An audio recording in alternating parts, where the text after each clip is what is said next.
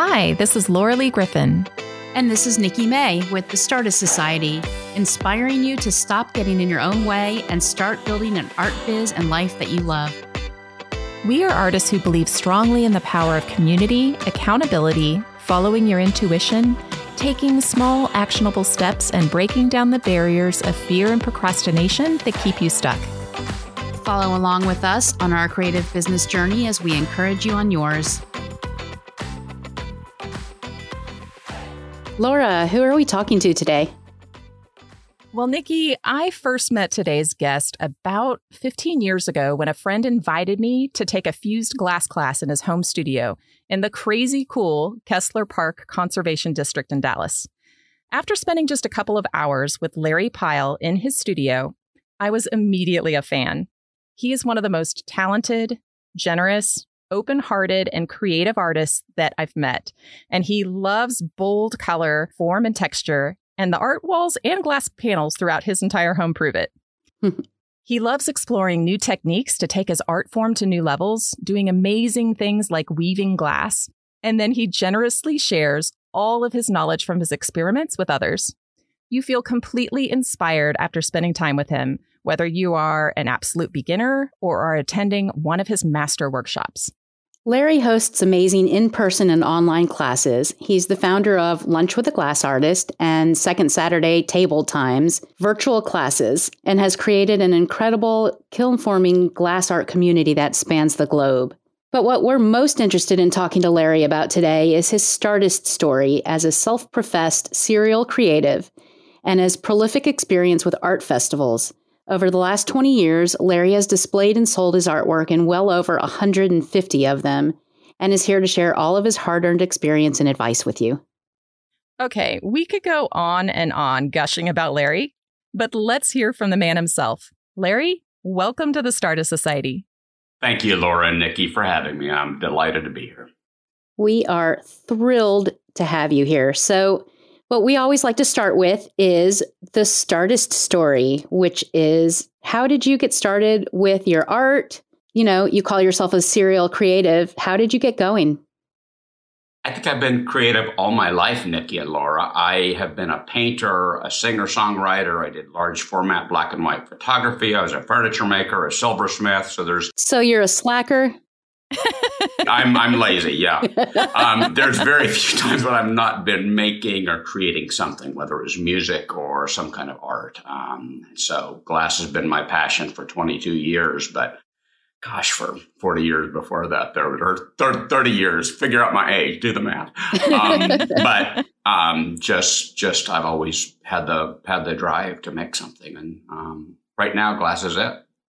So tell us a bit about what you did professionally before glass and then how that moved into glass. You know, when people meet me, they assume that I'm a full time artist, and I am a full time artist, but I'm also a full time professional until July 6th of 2022. Um, I was a senior account executive for a large behavioral health insurance um, company. I'm trained as a clinical social worker. I have a master's degree in social work. Oh, wow. I did direct practice and administration of plans for major um, Fortune 100 customers, and that could be a 60 hour a week job, as it were. But um, mm-hmm. I value work life balance enough that I devoted that much time to art as well. So I'm busy. I'm, I'm not lazy by any means, right? but doing that job allowed me to also be creative in its own way. So um, that that theme is my life. So you mentioned all of these different hobbies that you had done, which really weren't just hobbies because you at some point turned those into a business for yourself. So tell us how that progressed. So I live in a 1926 Tudor home. Um, mm-hmm. And I, when I first started, I moved to the neighborhood of 2000 and I had this little dirt floor garage that was probably original to the house. And I was just starting to do um, stained glass and furniture making a neighbor, um, Susie Moody, a fairly well respected potter, and her friend were taking a walk and they wandered up the driveway and said, What are you doing? And I showed them. And they said, Well, why don't you come and, you know, we have a little group in Oak Cliff that we do um, some art shows and do some art stuff. And why don't you come, maybe bring some pictures of what you do and meet with us? well, I didn't know I was being evaluated, right? So I put us mm-hmm. put some pictures on a CD-ROM and did that, and um, that in May of 2003, so 2003, was my first art show. We only could do it on Saturday because we're in a church. We had to give 10% of our sales to the church. And so uh-huh. that was my first art show. I learned very quickly my prices were too low. You got to have a better display, lots of things that I learned. But um, I became part of that group and later led the group. And that was my first art show and my entree into really selling my work. Okay, so it was a it was a church little art show um, that happened, and at the time, what type of products were you selling?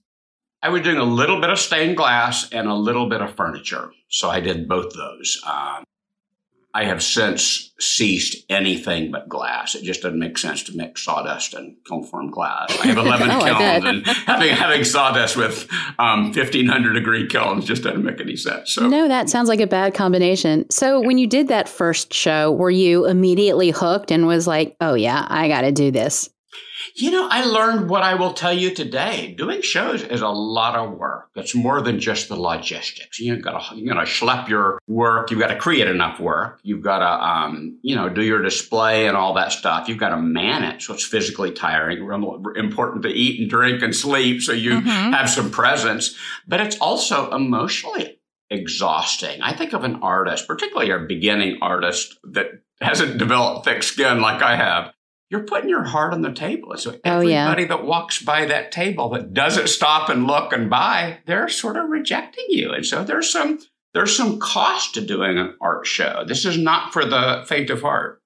Right. I've only done a handful of shows myself. I've done a couple of like holiday markets and I've only done two real, you know, art festivals outdoor weekend long and it is hard work yeah. It is. It is, Nikki. I actually, after Laura and I talked to prepare for this, I actually counted art shows. It's been about 250. Oh, wow. Wow. That's amazing. While having a full time job. And doing uh, 200 Zoom meetings since the pandemic. So, yeah, it's keep, got me busy. Do you sleep? I do sleep. I sleep very well, though. that is so impressive. Okay, so the very first one that you did was um was way back when and what did you say 2003 or so 2003 may of 2003 I assume that this was more of like, hey, we have a table you can set up on the table. It wasn't, you know, much more involved than that. Right, right. Um, so I think that's a lot of uh, that's a question a lot of people have is like, if I'm going to get started in art festivals, do I have to go out and buy a, a tent and you know walls and all these things to display my art and shelves and you know all all the all those supplies sound really expensive. Um, so how how do you get started in this, and how do you how do you develop what you need or decide what you need to go buy? Well, for me, Laura and Nikki, it's been an organic process. So I started with you know simple tables. I built some really sort of cruddy um, wooden shelves that, in retrospect, were just so bad but still i bet it helps that you have that furniture background so you could you could build some of some of the stuff yourself i had that skill yeah yeah well but i broke so many rules it was cluttered you could see through it to the booths behind me it just it yeah. just when somebody went in my booth they were probably immediately either put off by the clutter or they saw everything hmm. behind mm. me and those are both obstacles to showing at an art festival um, do you have to start with a tent and panels? No, you don't. Um, a lot of shows will rent their tents. It's not inexpensive, hundred to three hundred dollars for a weekend to rent a tent, but they put it up for you, which is good. And so you only have to populate that. I think having something that is clean and uncluttered and well lit is critical. You go to any art festival, you're going to see the classic pro panels and a typical pro panel set up without any of the shelves or print bins or lights or any of that stuff. Is about a thousand to fifteen hundred dollars and you're going to double or triple that by the time you do shelves and lights. But i didn't start with that either. I've only had those for maybe the past five to seven years. Mm-hmm. but boy do they make a difference in your sales and your presentation. You know one of my important takeaways from shows is, you know, we spend a lot of time making stuff. Whether you're a painter, a sculptor, a glass artist, you do stuff, you make pretty stuff, and you take pictures of that pretty stuff, and you focus on that pretty stuff. Well, when you go to an outdoor art show, your booth is another creation you've made. If you don't treat it that way, if you treat it like a, oh, it's just a table, I'm going to slap this beautiful jewelry or pottery or paintings on, you're going to get bypassed. You're not going to be successful. So the importance mm. of the display is really important. Do you need to go, go out and buy $10,000 worth of display stuff? You do not.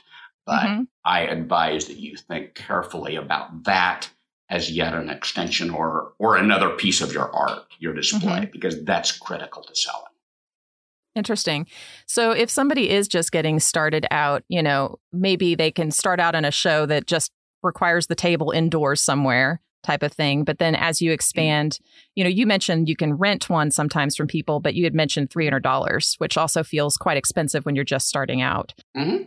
But I would imagine so I've only done, you know, those two outdoor shows and I wasn't going to invest in buying a tent for that. So the first year I actually shared space with another artist who had a tent and then the other the second year I did it I just borrowed a tent.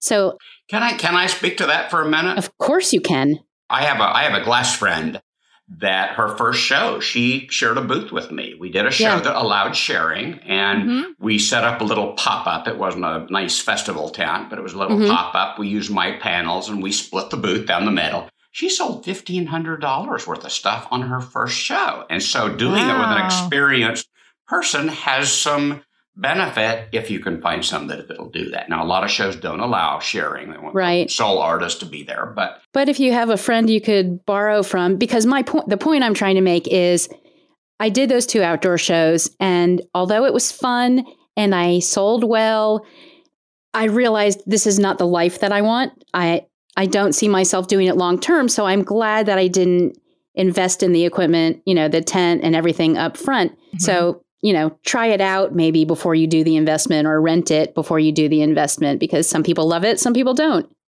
This is not for everybody, for sure. Because I'm lazy. and to find a show that allows you to share, you know, maybe on your first shows, you should be seeking that out when you're looking. There are lots of church shows, school shows, um, community event shows, private mm-hmm. organizations. Typically, the big Zapplication juried shows are not going to allow you to share. Um, now, let me insert a plug in here right now for uh, for my local festival in Paducah, Kentucky, the Lowertown Art and Music Festival. That's the one that I did. It, it's a fun it's a fundraiser for uh, the art center I'm on a board of, and they do allow sharing. Well, there you go. There we go. Sponsored by the Lowertown Arts and Music Festival so, so we talked a little bit about the you know the idea of sharing and the cost of a booth and you know you might want to get some rudimentary things set up um, when you first display your work um, but not every show you can just show up at right? So so how did that work? You did your first show and you decided hey i want to try some more of these.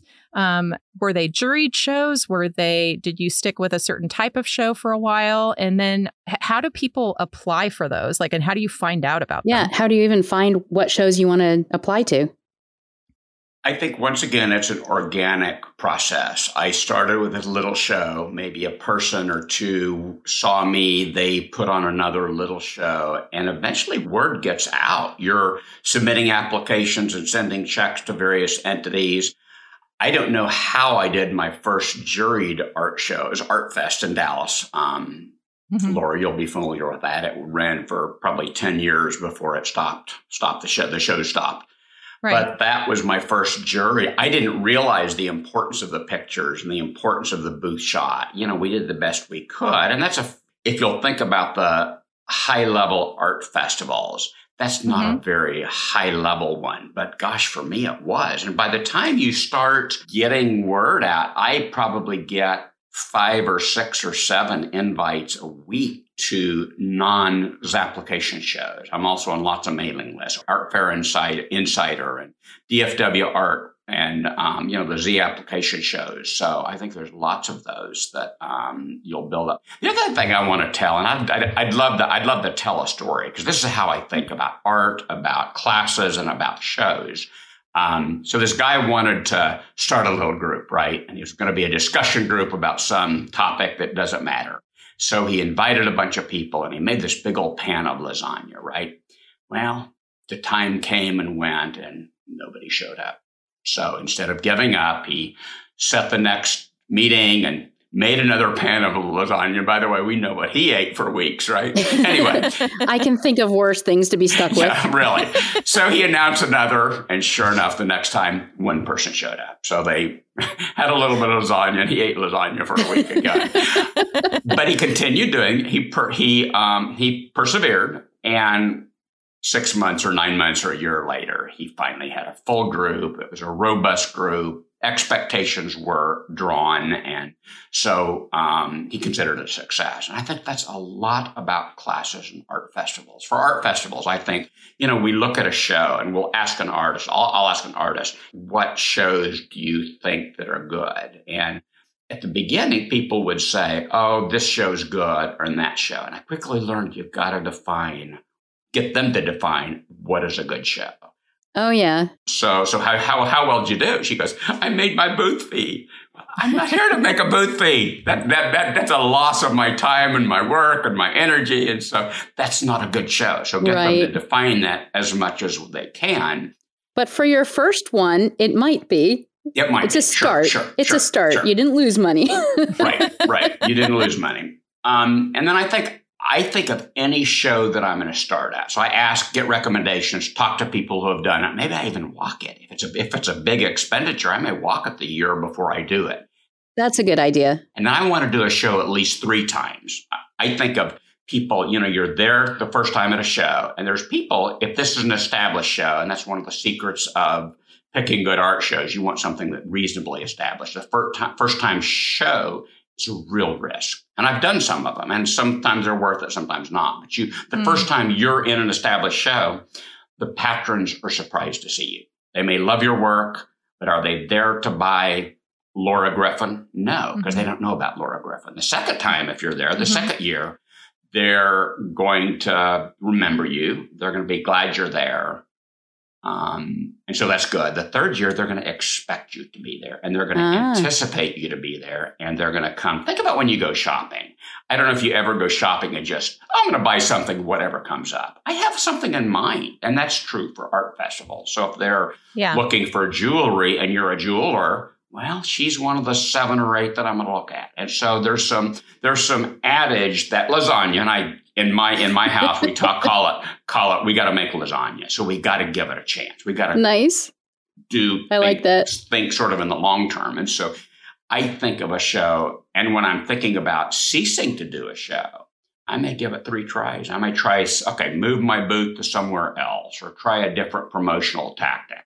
And then if it's still sort of a dog then larry decides no this no is no longer for me. So that's a little bit of how I got into shows. I think Laura also knowing what requirements a particular show has. Nikki talked about the Paducah show having um, the ability to share a booth. That's great. But what mm-hmm. do the jurors want? If you've ever sat in a jury process, it's fascinating. And several of the ZAP shows, the Fort Worth Main Street, St. Louis allows a public jurying, and they'll do typically one or two or three levels of jurying, and they allow the public to attend the first one.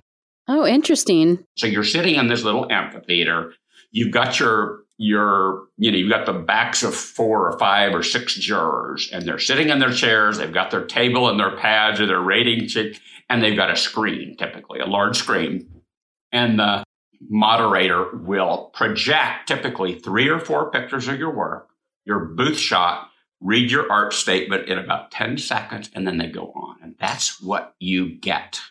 And wow. so if you know that show, and Laura, you know the Fort Worth Main Street Art Festival, yeah. they want the artist to be narrow and deep. And I will never get into that one because I do weaves, I do drop vessels, and I do mm-hmm. um, a couple of other things. I'm not narrow and deep. I don't meet their criteria. So why should mm-hmm. I pay $50 to jury when I'm not going to get in? I still do, but I never get in. Other shows are much, much, much more forgiving. In fact, I think most shows are forgiving. If you show two or three styles or two or three gross, you know, same, same gross genre, painting or jewelry or glass, but you can do multiple styles and they're pretty forgiving.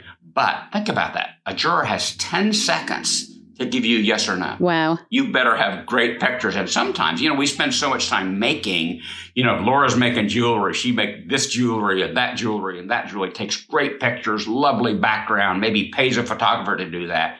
And then she just dumps this crappy booth shot. That may make or break your jury experience. So you'll want to think about that in addition to the things you make a lot of things to think about. So let me ask you specifically about that one that wants it narrow and deep. What if you showed them only photos of your weaving pieces and you got in? Could you then sneak in some of the other pieces in the booth? Depends on the show, but they're really, really particular about sending people around and saying, did the jury pictures match what they are showing? Now, that show is unique most shows right. are not that particular. not that strict yeah not that particular yeah. so again it, and and and if you were to go to the Zapplication site for the fort worth main street arts festival it'll say we want narrow and deep yeah so they're not deceiving anybody right they're, they're right. forthright about it um, but you got to decide if is that the show for me yeah and i i think i think there's many other things is your price point fair i used to do little tiny elementary school shows. And I hate those, by the way, but when I was starting out, they were good. You got to start somewhere. Um, today, my pr- my price point would not support that. Um, you know, the I don't I don't have anything in my booth under a hundred dollars, and that's sort of the maximum for an elementary school show, right? PTA show, or right. many church shows. And so you've you've got to know the show, and that's one of the benefits of talking to other artists or walking the show. Okay, so you've mentioned several times the the word Zapplication, and I know what that is because I've I've used it before, but I bet a lot of our listeners don't know what that is. So tell us about that. Sure. So Zapplication is a cool thing that basically I go into this application. Of course, I join and do all that stuff. Doesn't cost anything to join. But I fill out an application. I do an artist statement. I talk about my work and you know, maybe my price points, a little bit about me, and then they mm-hmm. archive that. And so they, God, they must do 500 or more shows a year across the country. And so when I mm. see a mm. show I want the jury for, I say, click that it opens up that application. My application goes in there. So I don't have to fill out that. I do, I, I, do 10 to 15 shows a year and to fill out those applications and find the pictures would be crazy. They have an archive of all your photographs that you've submitted, including your booth shot. You say, I want to submit this one, this one, this one. That's my booth shot and pay a fee and a jury fee can run any, well, these days, anywhere from probably a low of 25 or 30 to maybe a max of 50. Um, you pay for that, and then they prepare the packet, if you please. They manage the jury process, and I believe application gets paid by the jury fees, and then mm. the promoters get the top 100 or 200 or 300, whatever kind of show it is, and then they manage it from there. And they, then they send you this thing saying, "Hey, Larry, you've been accepted," and you pay your booth fee and the direct communications from then on out come from the festival. So it's a, a, a way to streamline the application process. Basically. Yeah, and and I know from the from the other side because I help run the festival in Paducah. Well, I don't run it, but I do the design work for it. But um, from the festival side, they put their calls out on there. So they fill out all the details and requirements for their application and then we'll get Larry's and whoever else's and be able to yeah. use it to go through the jury process. So it's nice on both sides. And it sounds like then you don't have to put together this whole package and application every time. There's just mm-hmm. pieces of it maybe you have to customize, but then you already have your artist statement and your you know your work, pictures of your work and all of that available on there. That's pretty cool. Yep. yep. Well, and you have you can have 30 or 40 pictures and two or three or four artist statement. Maybe I want to sound a little bit more more philosophical and sometimes a little bit more concrete. Some some applications will have a hundred character limit for your artist statement. So you've mm-hmm. got to you've got to so some options you can pick, but it's so much easier than filling that all out from scratch. So Right. And maybe you have different bodies of work. So, you know, for me, I might sell jewelry and prints, and I might only choose one of those to show a certain show. Right. So, makes it really easy. So let's say that you get accepted into a show and you've applied, you you get accepted. Either it's, you know, sort of a fancy juried show or, you know, it could be the local school kind of what comes next in that process is you've got to get all your artwork together. You have to figure out how you transport it, how you're going to market it, you know, to get people to show up. Like, what are some right. of your suggestions and your experience in that area? Um, can I go backwards before we go forwards? Yeah, absolutely. You can go anywhere you want. I think I, I think a lot of people say, "How do I pick a good show?" And I think sure, certainly talk to other artists, but I get lots of cold emails. You know, they've gotten my name from some other list, and so they said, "Hey, we're doing the Mother's Day festival here. Will you come?" And so I I I, I always ask a few questions. I ask, um, you know, is this first time or has it been an established show? Mm-hmm. If so, what was the audience count, sales, if they tracked them, et cetera, et cetera. Usually they don't know that. They don't track that, which is sort of a strike against them. But I ask that. Mm-hmm. And then I ask, um, how will you promote it? So if they say, oh, mm-hmm. we're going to send it out in the PTA newsletter. well, pretty small audience. I saw, I saw a Zapplication show recently that I was considering. They said the, the 50 artists we let in sold $20,000 worth of work. Well, do the math. That's four hundred dollars per artist. Mm-mm. Either they missed. I think it was a typo. There, there, there's no way they would advertise left out that, a zero, but they left out a zero. Hopefully for them. but think about that. Even even fifty artists. That's four thousand dollars a piece. That's an okay at the bottom end of okay show. It's not a great show because think about it. I'm going to have to travel. I'm going to have motel and traffic expenses, gasoline. I'm going to have to pay for my meals, and then there's the four to five to six hundred dollar booth fee, and then there's just getting all the work ready. That's the that's the hardest part for us. Well, it's also the most joyous part, but you mm-hmm. got to have enough work that you have enough to sell. You know, people often joke to me, "Oh, I you know, I wish you the best of luck at that show. I hope you sell out."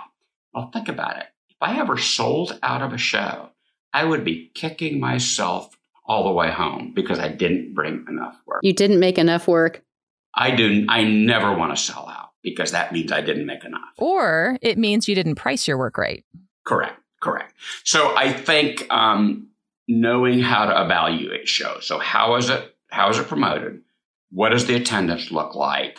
Is it juried or not? Will they let anybody in? Do they require handmade work? A lot of shows, you know, the school and um, community shows will allow the multi-level marketing, you allow the Scentsy and the, you mm-hmm. know, all the stuff Anything. that has nothing to do with handmade work. Um, as an artist, I can't compete with Chinese boys working in a factory making cheap whatever. And so I've, I've got to pick a show that goes with my story, which means individual, high quality, handmade, hopefully one of a kind work instead of mass produced stuff. So you want to look at those when you're picking a show. And then I imagine you also have a bunch of artists that you know from these shows that you can ask, hey, did you do this show? How was it for you? What exactly. do I need to know? But get them to define how they yes. define a good yes. show. Because what is the a good newbies show? will say, oh, I made my booth fee. I don't do shows to make a booth fee. I need to make make my make my profit and my travel and my time and all that stuff, or else I could stay in the studio and teach a class and make some money. But it's got to be worth my while. So. Well, I'm kind of curious because when people, you know, get started, they may not have the funds to support, you know, a bigger show or even have, you know, right. enough work yet, or, yeah. um, and so. It, eh, eh, one of the ways you can counter that is to have the right pricing. And you had mentioned in your first show, you realized, oh my gosh, I underpriced everything. How how do you decide what to price? It's organic, like everything else. And I think what you'll hear throughout my life is I'm I'm completely self-taught. I don't have any art education. I've never taken a class in any of the stuff I talked about. Well, well, maybe one or two, but I'm not. Well, let me interrupt real quickly and say I went to art school and I am not self, well, you know, I'm not self taught. I went to grad school. I didn't learn any of that. I agree. I agree. You learn by doing and by talking to other people. I think you try to look at materials and your time as much as you can gauge that. I make lots of stuff at once. They're all they're all one of a kind, but they're I make lots of stuff. So you try to gauge your time. But I think the the the perplexing thing about art is I could do a painting. I'm not a painter, by the way, but I could do a painting. And if my last name ends with Van Gogh, it's going to get a lot more money than it is if it ends with Larry Pyle. And so mm-hmm. I think you've got the tangibles, the materials and the and the time, but then there's all sorts of intangibles. What is your reputation? And I think as as as I grow and I think about my first glass experience, I was selling little pieces for $19. Now my minimum price is 140 and that's largely because I've gained a following. One of the things mm-hmm. about an art show is we think, oh, the promoter's going to be a good job of bringing an audience and promoting this. And I hope that's true, but you better take responsibility for promoting yourself because if they don't know you're there, expecting you to be there and understand your work, you're going to be a surprise. And that's not a good formula for selling. Certainly not a good formula for selling high end work. Well, let's talk a little bit about that the the promotion aspect. Um, so, how do you promote yourself? If you you know you hope that the the festival will provide some level of promotion, but as you're mentioning, you have to promote your own work. How do you do that? I do a couple things. I do. I'm I'm I'm pretty active on Facebook. I do mm-hmm. Instagram. I, Laura, as you may know, I was a commercial photographer a long, long time ago. And so I'm a pretty good photographer. And so I take pictures, I take in process. I'm already thinking and have been for at least three weeks about Valentine's Day. That's the number one gift purchasing holiday we have. And so you know, I'm thinking, I already have a trunk show enabled. I've got Valentine's related classes and I'm starting to promote those. I was signing a bunch of hearts mm-hmm. yesterday that I'm going to frame. Well, I had them taking pictures of me signing the work. I had pictures of us laying out after we had attached them to the mat boards. And so I think, I think posting in process pictures. I also have a huge mailing list. Um, there's a mm-hmm. phenomenon in art shows. Um, it's a question, I think. A lot of people don't think about it, but I do. Do you give out a business card? Or not? And I mm-hmm. think you do not. And this is why. Mm. Uh, a business card is often a get out of booth free card. And so you hand the card to them and they think, oh, he thinks I'm going to follow up and buy some stuff later. Well, I know that's not true. And so what I say instead, I said, would you like to take a picture of my sign? Or would you like to sign up for my mailing list? And that gives me the control if they sign up for the mailing list. They take a picture of the sign. Think about this. I was doing some photographs for a glass artist three weeks ago. He gave me his business card, which happened to have one of my photographs from five years ago, and I wanted it. Do you think I can find that business card? Heck no. no. But if I took a picture of his that card with mm. my iPhone, guess what? How many pictures do you have on your iPhone, Laura? Uh, thousands, hundreds, thousands. so they're not going to lose it, and it gives you a little bit of control, and you aren't going to let them off of the hook because they think if I don't buy something, there's something wrong. Well, I know that's not true, but they don't, and so why would I get them off the hook? And and half the cards I would give out are kids who are just collecting cards with pretty pictures. It's a it's a business expense that just is unnecessary. That, so that is so interesting. Big hard about that. Yeah, I never thought of it that way, but I think that's such good advice. And also, um, I'm kind of curious when you ask for people's email address. Do you do that just on a physical piece of paper and a clipboard type thing, or do you have a digital way for, to collect that?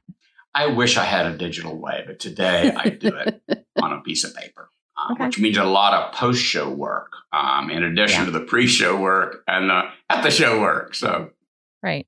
So, Laura, you had asked once you get into the show, what next? Mm-hmm. And I don't think I answered that. Um, I think year around, I'm creating for shows. Um, I have a storage unit full of art that I have to have an inventory because people, you know, oh, I've got a gift, I've got to get something, Larry. What do you have? I've got that that level of need for that, And then I've got shows that I've got to get ready. And if I wait till the, you know, three weeks before or six weeks before the show, I'm going to be humping it. And so I, I don't want to do that. So I prep, prepare.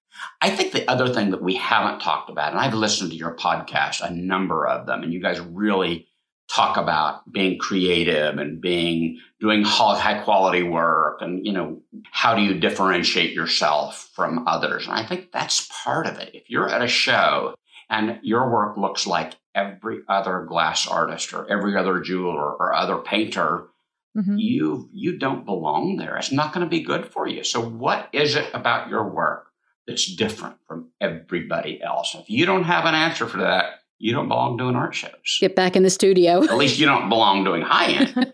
and a jury, you you know that the jurors um, are jewelers and potters and painters. And so if you do something that is poorly executed or that everybody and their brother are doing, it's going to work against you. So how good is your work? How unique is your work? How mm-hmm. well is it presented?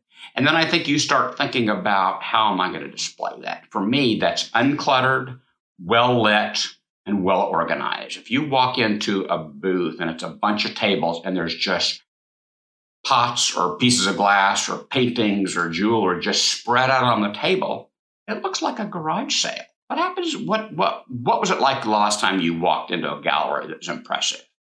It's one one level of paintings. They're sparse. It's clean. It's well lit and there's not a lot of clutter. It doesn't feel like a garage sale. And so I think thinking about your display and planning for that, and then the logistics, the schlepping. I think if it's your first show, set up the whole darn booth and the display in your driveway because you're going to want to have some experience doing that before showing up on a Friday afternoon where you've got three hours to set up. So you right. want to have practiced your setup. You've got a good setup. You've got good work. And then I think you better eat and drink, get a good night's sleep, take care of your body. Because once you're in that booth, you've got to be present. You can't be reading your iPhone or reading a book or distracted. You can't be absent. And so you want to be present. And if you believe in that energy, and I sure do, you want to give off good energy because people won't stay in your booth if you're given anger or exhaustion or resentment vibes. And so you want to um, you want to be prepared in that way. That's one of the arguments for having a partner or a friend or a spouse mm-hmm. that does the art show with you because they can help with some of that. Because um, as Nikki said, doing it by yourself is no no game for the thin skinned. I want to ask you a little bit more about being present with shoppers. So I I always I always observe people and wonder myself when I go in a booth. It's like some people will practically ignore you. Some people will like attack you with the hard sell. How do you handle that? How do you approach people who come in? Sure. I greet everybody that comes in the booth or even stands in the aisle and looks in. I'll say, mm-hmm. come on in, I don't bite, or something non threatening. They come in, I'll say hi if they look at anything, and they invariably do, I said, if you'd like to know more about that, I'd be glad to talk to you. But, and then I back off and leave them alone. Now, I'm an introvert. I'm not a people person normally. And so, you know, that's pretty easy for me. I don't want to pressure or hard sell, but I want to make, make available information. And if there's something about them that I can comment, maybe their outfit, maybe their hat, maybe the color of their clothing, something that I can relate to, then I make, make a comment to make a personal connection. Also, if two people come in your booth, this is really important. Nobody knows this. Okay. So there's one person that's interested, there's one person that's less interested, right? Mm-hmm. You've seen it a thousand times. If you don't engage with the person that's not interested, you're they're going to leave and their friend's going to go with them. So you ah. have to engage with that person that's less interested. So you keep them in the booth so they can look at your work because that's what you're there for to show them the work. They may not buy today, they may, may buy in a year or two years or three years, but you're there to plant a seed. That's great advice. And I think I like the way you handle it. It's a balance. It's not totally hands off, but it's not overbearing either. Yeah. I have a bio with lots of humor in it. Um, mm-hmm. I also believe that you should have prices on everything. Do not ever make a customer ask you how much it is. I have a was at the Cottonwood Art Festival as a patron there's this mm-hmm. sculpt, there's a sculptor, a bronze sculptor was doing these lovely little lost wax bronzes, and they were so cute. I really wanted one. Nothing had price. Do you think I asked him? I walked on. Nope, people aren't going to do that. Yeah, I mean, and you're an artist who knows about things. Most most of the general public would be too intimidated. All right, so let's talk more about what life's like at the show itself. Um, things like weather. How does that affect? You know, I know that one one time it was so windy, everything blew on the ground, and everybody had to pick everything up. Yeah, and if you're a glass artist, how the heck do you do wind? and I'm a glass artist. Amen, Laura. My stuff was mess, but nothing got broken. So what do you do if the weather's bad? I have so many stories I want to tell you. So, Laura, you know Texas weather, right? Yes. We don't get much cold weather. Arboretum, probably eight years ago, the Dallas Arboretum is a major fixture in Dallas. They have mm-hmm. a great, great, great art show. It's probably my favorite of all times. I do it every year. I just got my acceptance for 2023, so come see me. Anyway, um, they accepted me. We set up Friday night. It was torrential rain. Thankfully, the rain started after I'd set up. And I had a festival tent, which is a heavy duty. It's a $2,000 tent, but it's really heavy duty. It's spacious. Wow. It's lovely. It's really strong. And mm-hmm. so they aborted Friday night. And Saturday we got up. And this is in April of whenever it was, 2013, 2012, whatever it was, Laura. We show up and there's eight inches of snow on the ground. Oh. In April in Dallas, Texas. In Dallas. It oh was there gosh. was so much snow on the roof of my tent that the poles it actually bent and ruined the four poles that wow. held up my tent. So that um, that's the extreme. I love on my website, if you'll see about shows, you'll find a picture of that snow covered. And of course, everybody's booth, they, they cancel the whole show. And of course, you don't get your money back when they cancel a show. Wow. Um, but it, inclement weather is huge. So you have to prepare for that. Lots of shows will emphasize over and over and over the need to weigh your tent down. Um, you definitely want to think about any jiggling. You want secure ways to attach your paintings to walls. And there's lots of systems um, to do that. I typically weigh my each leg with about 80 pounds of um, weight down. Um, wow. So you definitely want to keep about safety. What about your particular work set up in your booth? It's all perfect. And all of a sudden, here comes a big wind. What how are your things secured? I mean, yours yours are very breakable. I imagine some hang on the wall, some sit on a shelf mm-hmm, or a table. Mm-hmm. How do you protect those? How do you secure them? I think you'll be surprised. My tent weighs a lot. I've got mm-hmm. 80, 160, 320 pounds on four legs. My pro panels tie into the tent, so they're all, all one structure. I typically double hang all of the pieces that are hung, um, and most of my work is framed, framed fairly fairly large format work, and so I'll double hang that. And when there's a high wind, if I've done my job right, you're not going to see much movement. You're going to be surprised. Mm-hmm. The little drop vessel vases, there's mm-hmm. no way to attach those. They're on pedestals. So I use museum gel. If you know about that, it's a little stuff you buy it on Amazon for your your average lifetime supply will be that ten dollars. I use that about every two years, but a little pea of that under the drop vessel, and you pick it up, and the pedestal or the little piece of glass it's sitting on comes with it. So it really is impervious to wind. Okay. I don't get any wind damage. It's just rare. Um, and all of my work, because you're putting it in a, a matte black lacquer frame that's really susceptible to cracking and chipping and scratching every one of my pieces goes to the show in a foam box. So it's protected. And the customer who's about to spend, you know, they're going to spend $1,200 on a piece, they wonder, how am I going to get this darn thing home? Well, if you've mm-hmm. got this protected six side foam box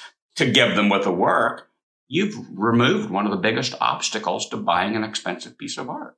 So you want to protect your work. okay. So I have another question. What happens if somebody comes in your booth turns around their backpack and knocks something off the wall. Have you ever had that happen?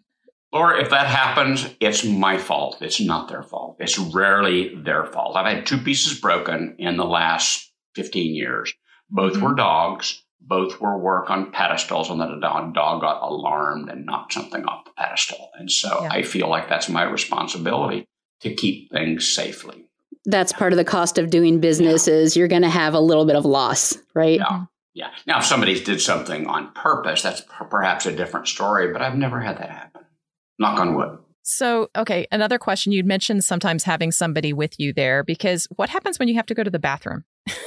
um, most of the shows have booth sitters, and they'll either have a cell phone or you'll have a little orange tag or you try to capture a volunteer, but those folks are going around at the really good shows. They're bringing around bottles of water, they're bringing mm-hmm. fruit, they're bringing, nice. you know, crackers and snacks. Do they bring you bourbon? But never bourbon. Oh man, never bourbon. But you know, if I come to Paducah, I'll I'll bring some bourbon. If I hosted a show. there you go. There you go. Just work it into the show fee and those people are also um, more than willing. Typically, they offer, "Can I watch your booth while you go to the bathroom. And so that's that's the way to do it. The other thing is other artists around, we know the score. You know, when I have to pee, I have to pee, right? I don't wait for 20 minutes for the booth sitter to come by. So I'll have somebody to watch. Yeah, and whoever's I, next to you, just keep an eye exactly, on my, you know. Because you're going to do the same thing, aren't you? So, oh, absolutely. Know, we're a community. We're a community of people. And speaking of keeping an eye on stuff, um, what do you do if it's a multi day show overnight? You leave everything set up? Do you pack things up? I leave everything set up. When I was a silversmith, I would take this valuable precious metal stuff, which is pretty easy to break down. The stuff that's easy to for someone to walk away with. Well, the think about the ROI. It's uh, easy to get and it's got high value. So right. that's that's the stuff they're going to go for.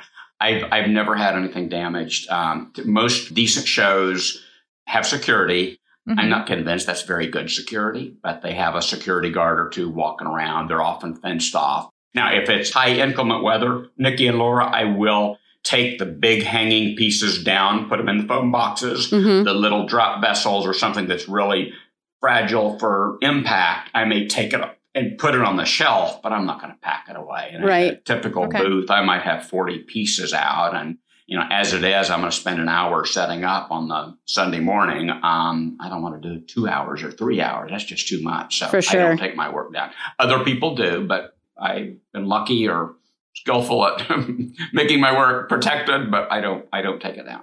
And do you bring your own lunch with you? How do you deal with like the food situation? Great. I think it's wise to bring you yourself a little cooler with snacks because this is lots of energy. Doing mm-hmm. doing lunch in an eight hour show is not enough food. So I bring bring plenty of water. Because the other thing is what's the health factor of festival food? It's not pretty and mm-hmm. it's not it's it's going to be expensive.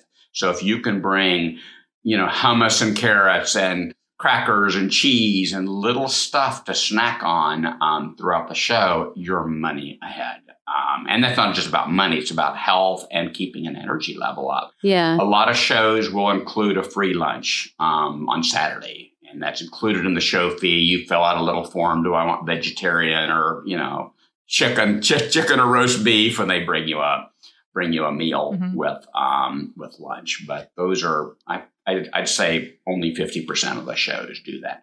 Other shows will have restaurants that come by and say, "We have a food truck over here. Do you want us to bring you tacos or whatever the offerings are in your mm-hmm. booth?" And you can pay that. But again, what's the health factor and what's the expense? Yeah, I know that. I don't know if this is a normal thing, but our festival in Paducah, we always have a hospitality room set up somewhere and it's either in somebody's in somebody's studio because it's in an arts district or um, somebody's business and it will have breakfast and snacks throughout the day. And obviously it's a mix of healthy and unhealthy snacks but right. but that's always a nice thing. Yeah. Most shows including the paducah kentucky show um, do have some kind of hospitality booth. But as yeah. laura has intimated how do you get there? You got to have some coverage somehow. Someone's going to yeah. watch your booth while you go do that. So, yes. Yeah. Of course. And, and, I'm really there to sell and connect with other artists and other patrons. And that's, that's sort of exciting for me. Even though I'm an introvert, I love that part of it. So seeing people's reactions to new work or letting them mm-hmm. feel a lovely sandblasted, um, soft glass piece or ask the question, how do you weave glass? Is that possible? Do you do it while it's hot? all this, all these questions they ask. That that gives me a thrill. Yeah. Part of my mission on life is to share about that. And it's why I love to teach. And I, I think it's why I like to do shows. Nice. So let's talk a little bit about the money aspect of shows. How do you take payments when you're at a show? I do Square. Um, used mm-hmm. to be we'd get 50-50 cash versus credit card. And back back in the day, we had a manual, you know, you'd collect the credit card information on a piece of paper, go back to your hotel room, plug the credit card reader that you're spending $30 a month to have plug it in, run the numbers, and or those big slidey things that you put it in. Did you ever do those?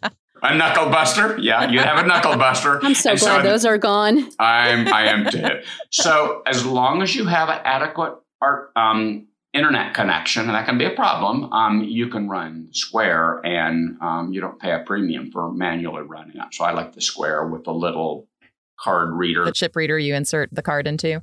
Yeah, so I use a I use a Square it plugs into your phone. Right. Or some of them are, I guess they have Bluetooth ones now. Right. But if you're in a rural area, that's a challenge. I've been at shows where I had to write down the credit card number, which sort of makes your customer a little nervous and understandably so. Yeah. But if you don't have any internet connection, um, you don't have any choice. Doesn't Square have a an offline version now? Like up to a certain dollar amount, they you can take it offline.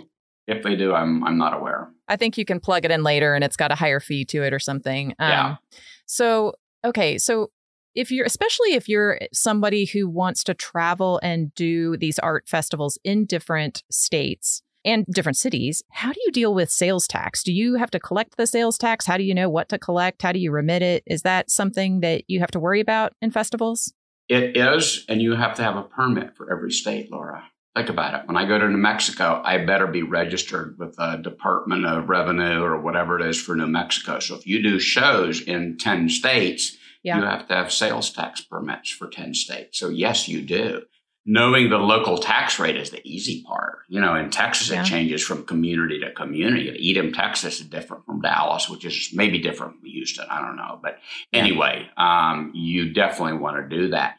I've been to shows that wouldn't let you set up until you showed your resale tax permit. So they're wow. they're serious about it. I had a show in Dallas that the um, the revenue officer for the Texas comptroller showed up at every booth and said, "What's your name? What's your information?" Making sure you have a resale tax information. You don't want to short them on that. Yeah, I know in um, I know in Oklahoma where I live now, they actually have the ability in Oklahoma to do just an event basically a one-time event tax where you submit the tax for that one time so you don't necessarily have to have the full-on permit right um, but it is interesting because i'm curious are there ever any shows where they remit on your behalf? Not that i've ever done one no. Okay good to know. And i really don't want them to do that because i don't want them managing my money. It's none of their business how much money i make. Let me do that. That might happen at like an an event more than an art festival, like the affordable art show that I just put on for the art center in Paducah, did it that way. They collected the payments, sure. so they paid the taxes and mm-hmm. then give the artist their commission. That's fair enough. I wouldn't be terribly opposed to somebody doing that because it certainly is a less hassle, but also feels a little invasive to me. Okay, I have another question for you. I've we have so many great questions, and I know we're going to have to we're, we're we're going to have to wind this down in a little bit. But Larry, how do you get the best spot at an art market? Because when I go to an art festival, and I've been sometimes where I've been trying to find someone and I couldn't find them, and come to find out, oh yeah, we were there, we were just in the back corner. So when you're getting started with art festivals, how how does it work? How do, how do you get assigned a spot or do you pay for a spot or can you choose a spot? How does that work? Well, when you talk about paying for a spot, the only options you really have is booth size. You can do a single or double booth, which is 10 by 10 or 10 by 20 in most shows, not the little shows. We and what do you usually do? I usually do a 10 by 10. I've done a 10 by 20 a couple times. Okay. And the other thing, if you have enough display and enough work, go planning for somebody not to show up. If somebody next to you doesn't show up, you just got a free 10 by 20 booth. Ah. Or a 10 by 15 because your next door neighbor is going to do the same thing. Nice. And so go prepared to be a, or or at least to put your work on your outside walls mm-hmm. so that people you get more real estate. So um I think um, those and then an end cap booth, and I um, I chose an end cap booth for a show I just got accepted in, and it's fifty dollars more. So instead of four fifty, it's five hundred or whatever it is. Probably worth it. So that gives you some um, some choice. The other thing is some shows. I think particularly my favorite shows will ask you, do you have a preference where you are? If you've walked that and have a sense of what sort of a place you want, I hate to say good because good is relative, but a sort of a place you want, give them that as your first choice. And be near the beer tent. maybe, maybe everybody walks by. Yeah, but they're there with their sole purpose of buying beer. I want people that are there to buy art. Yeah, of so, course, of course. Um, that's why I won't do wine festivals, interestingly enough, Nikki, because they're there to Yeah, but don't drunk people spend more They do, but they're not there they're not there coming prepared to schlep home art. Yeah. They're there to get wine or listen to music. And so right. I I just I want a festival devoted to art. That makes um, sense. So so I think, Laura, um, if you know where you want to be and they give you that option, do that. If they have a mm-hmm. comment section, you could say, put me in X area Right. I also think, and and maybe this isn't a big deal, but it maybe fits with my personality. I'm a super nice guy with festival directors. If you'll think about that, and Nikki, you've been on that end. You've got a hundred or three hundred artists. You have food vendors and all sorts of distractions. If you're a jerk of an artist, you didn't get the spot you wanted, or you know, there's two inches of less space, what, whatever. If I make a big deal about that, there's other artists that want that spot and they don't oh, want yeah. they don't want to do it. And so be nice, be courteous, be professional, show up when you say you're going to, mm-hmm. follow the rules. There was a um, the last festival I did in 2022 at, Riv- at um, Reverchon Park, Laura. You know that area in Dallas, mm-hmm. pretty nice, Tony area. Um, I showed up and really nice to the festival director. I'd made some comments. I agreed to do some of the um, promo that got published in terms of publicizing the show, which helps him, but it helps me too. Because guess who comes looking for me? Because they heard me. Right. Understand you're a glass artist. I'm going to go looking for you. So if you if you are ever offered an opportunity to do TV spots or radio or tell or um, newspaper or even talk to the local school. I did that for Cottonwood Art Festival, and I probably got five sales out of the parents of those art students. So use those as opportunities not only to promote the show, but promote yourself. But I, I, had done that. I was courteous. I was professional, showed up what, and he gave me a great spot. He was going to put me in this sort of cruddy area. And he says, no, I'm going to change my mind. I'm going to have you there. And it's right at this perfect corner where everybody would go by. And I have to think that it, either it was good karma or I was just a nice guy, and he had a space that was open, and he let that happen. So, um, but most places you can't say, "I want this spot." It's just not part of the part of the game. Okay, so Larry, we want to talk a little bit about the the bad word, the pandemic. no, it's a good word. How? It's a great word. It's a it's a great word. Tell us why it's a great word. How did it change art festivals? How did it change your business? You know, what did you do when festivals shut down? The short answer before the pandemic, I didn't have nine microphones and two video cameras. and that's the truth. I kid you not. I kid you not. I didn't know how to edit video. I didn't know how to edit sound. So when the pandemic hit, every art show that I'm aware of, large and small, just canceled. It yeah. was done. It was yeah. over.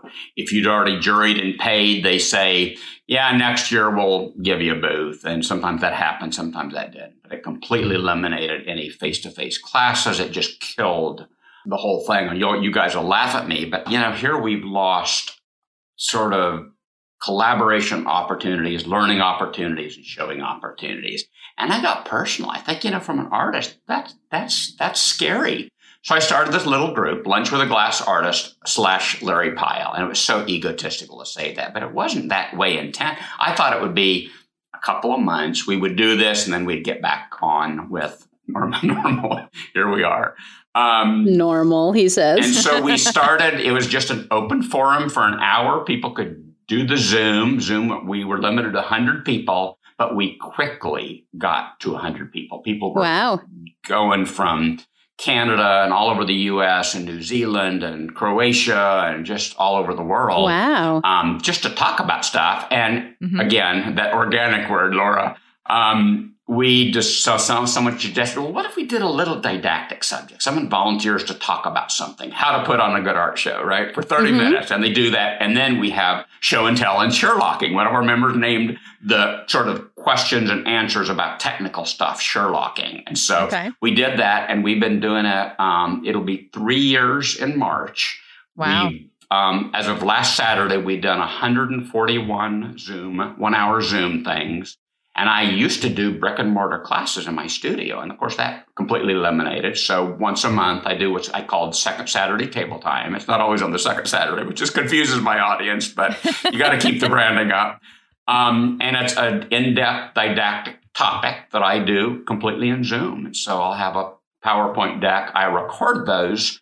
And if you pay the low fee for the class, you get the recording but people buy those. I sell those mm-hmm. every week, recordings about my glass topics. So, give me a couple of examples of of topics that you've covered. Um, my three most popular um, one is on screen printing. So, screen printing with glass powder and glass enamels. Um, uh-huh. Highly technical, highly focused, and not everybody does it. So, it's a two hour Zoom. Ooh, I want to do that.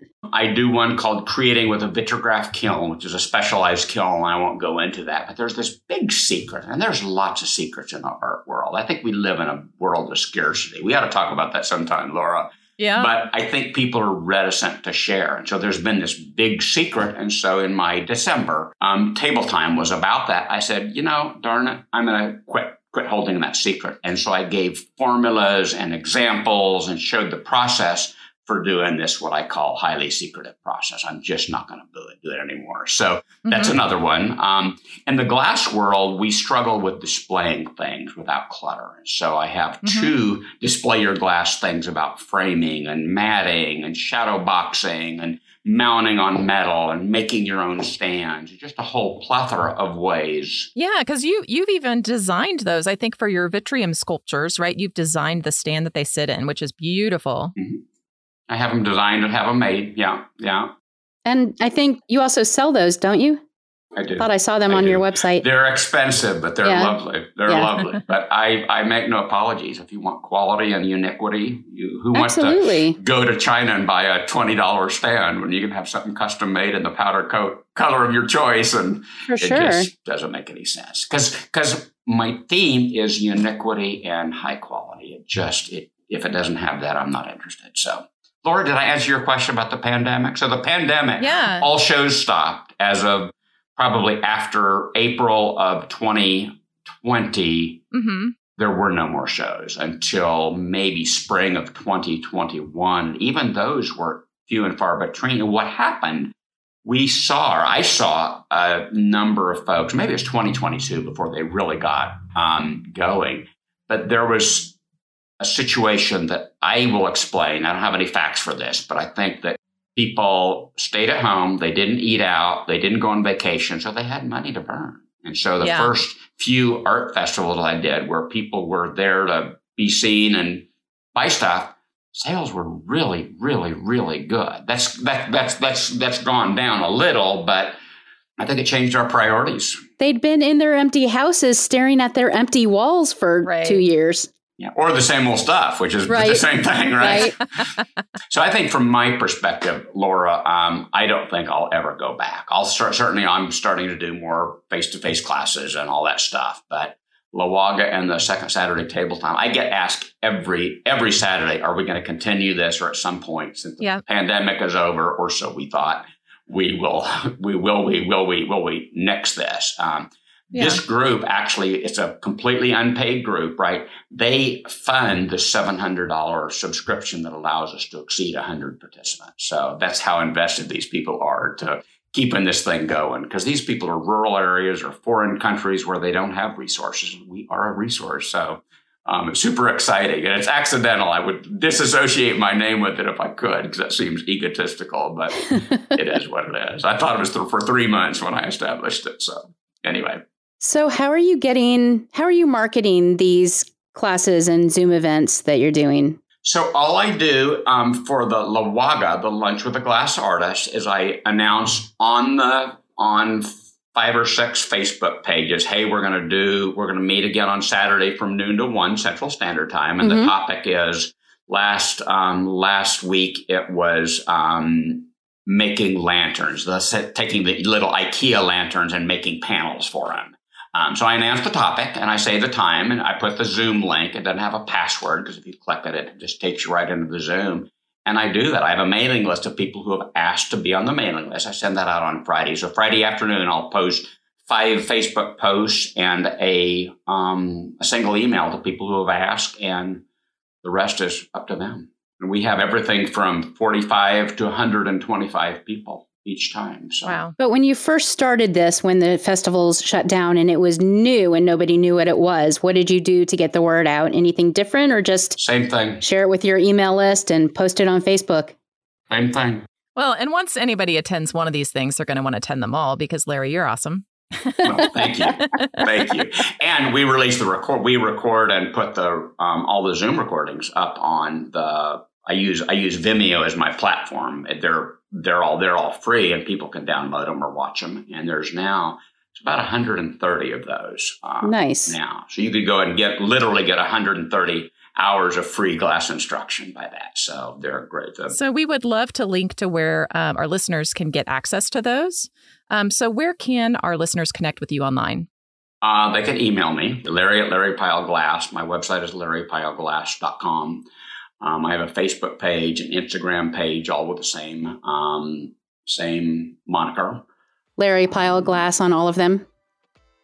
You know, I think my Facebook page is just Larry Pile. I need okay. to look at that and reevaluate. But yeah, I did a huge name change a year ago, Nikki, and I'm still I'm still covering little um, little places. Yeah. Oh, I understand. I think we've all done that. Yeah. Well, Larry, we just want to thank you so much for coming on the show today and just sharing all of your knowledge so generously. Um, and we know that people will get so much out of this, especially people who are interested in getting started with art festivals. It's been a pleasure, Laura, Nikki. Thank you. Yeah, thank you so much for being here with us. To learn more about Larry and read today's show notes, go to stardustsociety.com slash Larry Pile Glass. And Pile is P-I-L-E. If you've enjoyed today's episode, we'd love for you to share it with a friend. Sharing helps us reach more Stardusts like you and keeps us inspired to create new episodes. Thanks for listening, and we'll see you next time.